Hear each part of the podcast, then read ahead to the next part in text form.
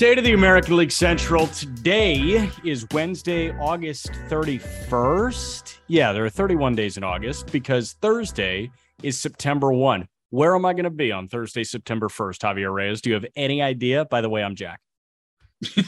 by, the way, I'm Jack. Uh, I do not. Thursday, you are going to be back at your alma mater, Syracuse, to. No. To uh, okay, all right. That's to do what? to do what? Get my degree finally. Yeah, maybe get your degree finally. Maybe do your fantasy football draft, perhaps. I'm going to be in Knoxville, Tennessee. Uh, mm. Ball State opens their football season at Tennessee. Gonna be craziness. Neyland wow. Stadium, over a hundred thousand people there to see me on the sidelines. There's gonna be a football game going on in the background. Excellent. Might take this my is... shirt off. You really, yeah, yeah, you might end up on TV. That's what I wonder. You know, I because I've been trying to swindle our leadership, uh, Aram Leighton and company, yeah. into giving me media credentials. I wonder if you have media credentials, can you go anywhere in a stadium? Uh, it it depends. There are varying layers, so you would need all access. Some are press room only, things like that. Because mm-hmm. I was wondering, because my mom was always joking about how it's hilarious that she texts me whenever she knows I'm at a baseball game to see, yeah. like, let me see if I see you on TV. So yeah. then I was like, what if I just like use my press thing, and walk down behind home plate for two seconds and just go like this and then walk back up? You could do that. Now, does that lack any sense of professionalism? Absolutely. Absolutely. But you know what? There's a child in all of us, man. And I think that we should embrace it, especially as the end times. I understand. I understand. We're going to talk about the American League Central here. Um, if you are watching on YouTube, you do see Serena Williams fresh off of an opening round match win in the U.S. Open. God bless Serena. If you're not appreciating greatness in real time, which is totally my buzz phrase, uh, then I don't know what you're doing because Serena is the GOAT and you should watch her swan song. But since the All Star break, Javier Reyes, mm. Sam Hentges 13 and a third shutout innings. Mm. Nick Sandlin, 10 shutout innings. Mm. James Karinchak, 16 mm. shutout innings with 30 strikeouts. Mm. Emmanuel Clase, 15 and a third innings of one run ball, 16 strikeouts, no walks. Woo! Trevor Stephan, 14 innings of two run ball, 25 strikeouts, three walks. What the Cleveland Guardians have done, and I talked about it on yesterday's Just Baseball show, is cut the game by a 3rd mm-hmm. which is utterly incredible. Mm-hmm. And that is the recipe for success in the postseason, is it not? Um, I brought it up. It might have been Ryan Miller, um, but but I brought it up a couple weeks ago, or maybe a couple months ago, honestly. The 2015 Kansas City Royals what they did that was so incredible mm-hmm. and why they won the World Series was the game was over after six innings. Right now, Cleveland Guardians games are over if the Guardians have the lead after six innings. And that's the mark of a postseason team and a damn good postseason team.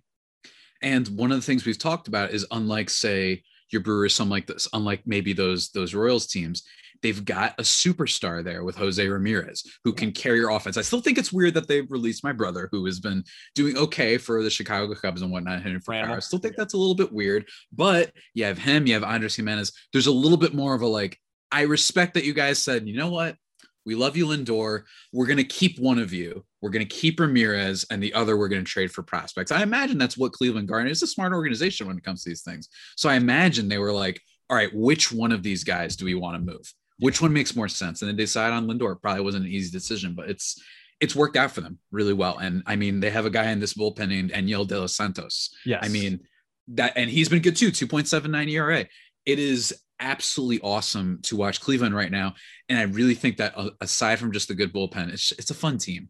You know, there's actually like cool, fun players on this team, and I'm happy for them. And I know that a lot of like the small baseball, smart baseball minds uh, had them as a sleeper for this year. Those people are looking really smart right now. Yeah, I think so too. And you mentioned the fun guys that you can watch.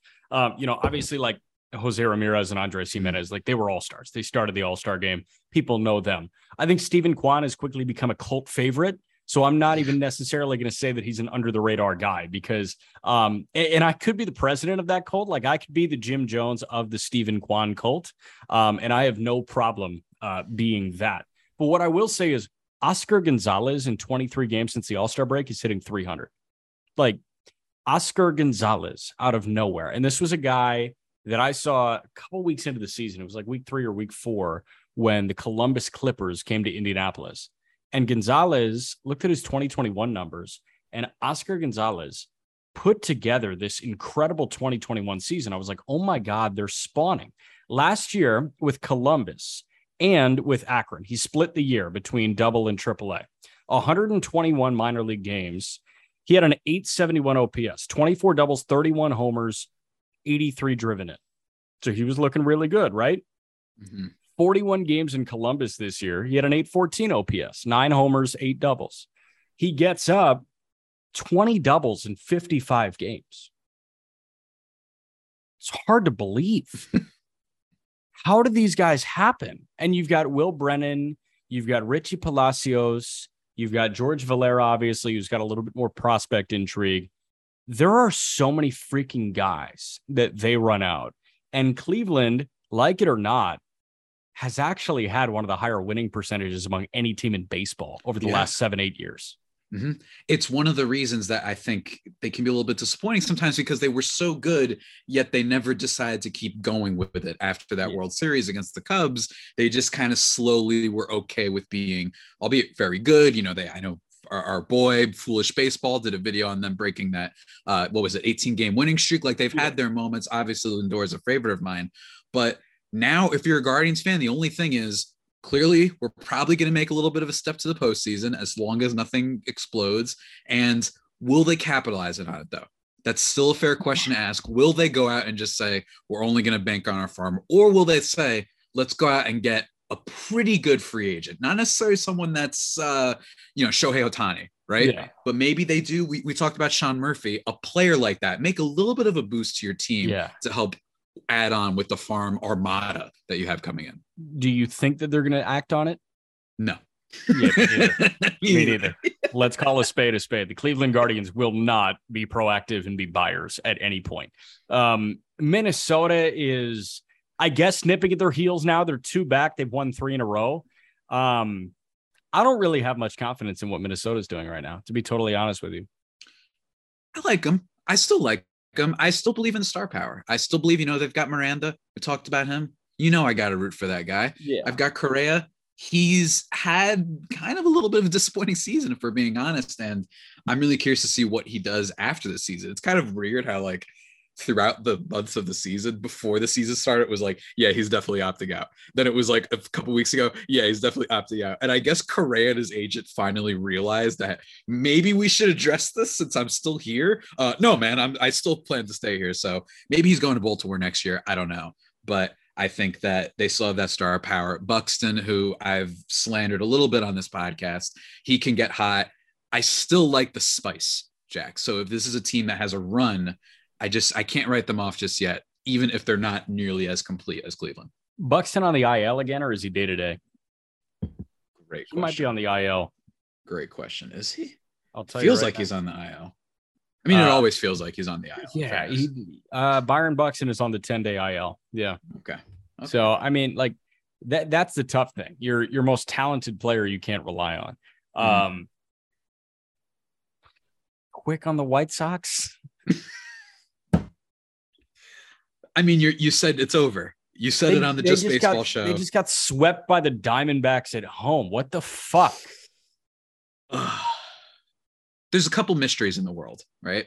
We have, you know, some architecture that's been built. We have what's going on with aliens. We have, you know, I tweeted about this the other day with the JFK assassination and what happened to Amelia Earhart. Is the end of Inception actually a dream? The next wonder of the world is how your boy Tony La Russa made it this still far. has a job. How did he? He is. It reminds me a tiny bit of Jeff Fisher from the NFL, yeah. who went consistently. I don't know if he had the same level of like very blatant, very in your face kind of uh, incompetence that Tony La Russa has displayed a lot of, but he was just seven and nine, seven and nine, seven and nine, seven and nine. Everyone was just like, wait, how are you, how are you still here? Uh, Tony La Russa, man. Um, it's been, it's, it has gone the way everyone said it was going to go. when you need a manager, he's not there. that's that's my thing. Like there's there's all the talent in the world on this team when fully healthy. Problem is they haven't been fully healthy. So what do you need to bridge the gap? A good manager. Like mm. he's not a good manager. Um yeah, it's tough, man. Like I don't know. It, opening day is what you yearn for because you see Eloy Jimenez in the lineup and you see Luis Robert in the lineup. Oh, and you see Moncada's been in the lineup, but he just sucks right now. I don't know what's going on here. Like, mm-hmm. that's just the best thing you can possibly do. And you got Dylan Cease on the hill. Like, I'm just, I'm just ready for 2023 opening day and have that rejuvenated feeling. Like, I'm ready to get absolutely fucked again. I'm Speaking ready. of fantasy football season, that's kind of what you're describing right there. Yes, you're like, you know I, am what? ready.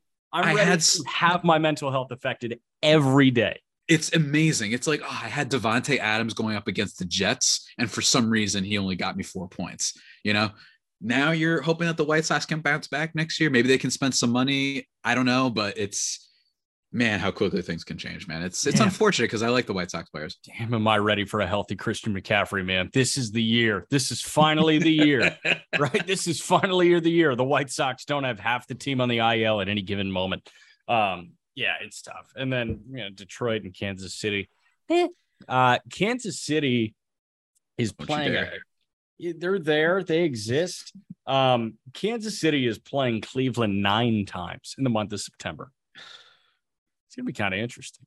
Yeah, yeah, that'll be um, kind of interesting. I appreciate you not bringing up what occurred on Sunday um, against my team, uh, but the Royals again, they're cute. Uh, they've got some good players got some players to be excited about. At least there's stuff. Brady Singer has been very nice.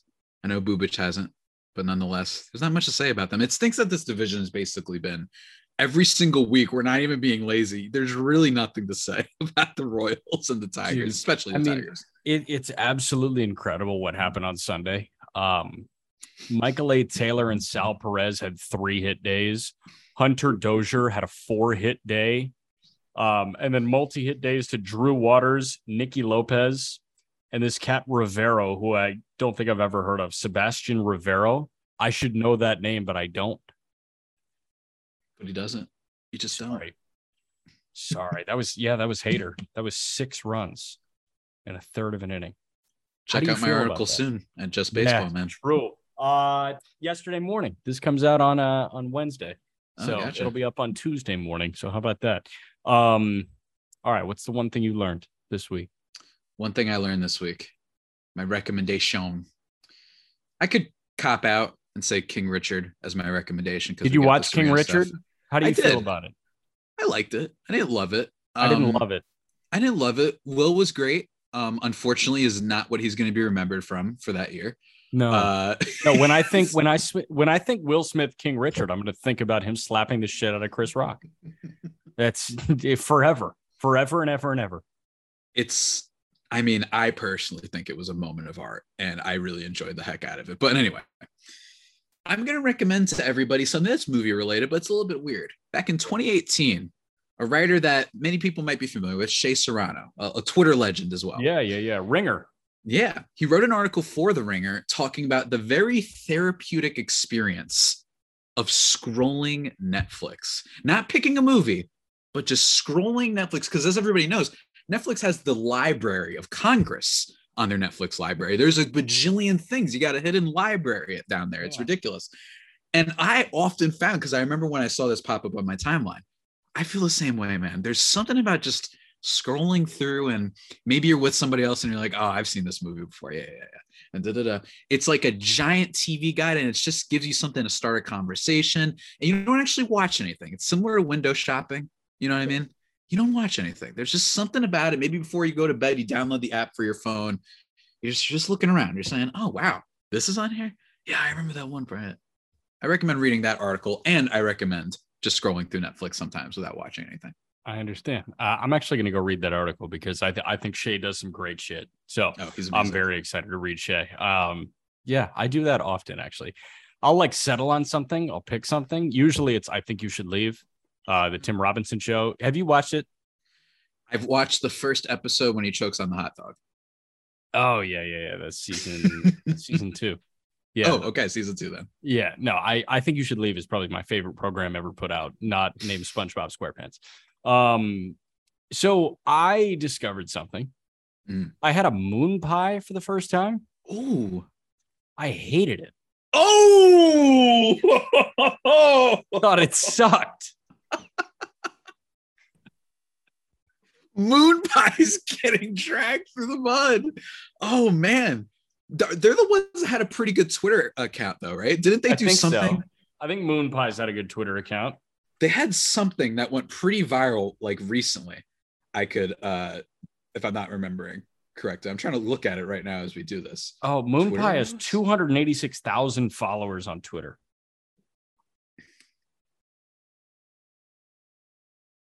Your time is wasted managing a social media account, buddy. It's Saturday night and you're talking to a marshmallow sandwich on the internet. Dude. That was one that I just yeah, saw. that that marshmallow sandwich is just like not that good. I'm sorry. You ever had this one? is? I have. I don't think I have. yeah, save save your time, save your cows. It- it's not worth it. Could this be the rare case of something that is named cool for food, and you just know it all the time? You like moon pie. Ah, moon pie. Yeah. Love a moon pie, and then you're like, wait, do I love a moon pie? Yeah. Have I ever had a moon pie? Yeah. You see Yeah. what I'm saying? I think that's Yeah. what it is. And yeah, no. So I I tried one. They were by the checkout at the at the grocery store when I was there at like 10 p.m. on a Saturday because I have very minimal social life, so I don't, you know, that's when I shop. Um, and and I grabbed a moon pie, and I tried it like on the car ride home, and I was like, well, this is garbage. so that that's my big takeaway for the week. Another example, maybe the snickerdoodle. I like snickerdoodles, but that's a good example of just the coolest name thing ever that maybe won't work for everybody. Yeah, But man, moon pie is just catching a stray on So the tough. AL So Central tough. Edition. I just knocked them out. I just knocked him out. That's a KO finished. AL Central, state of the division. See ya.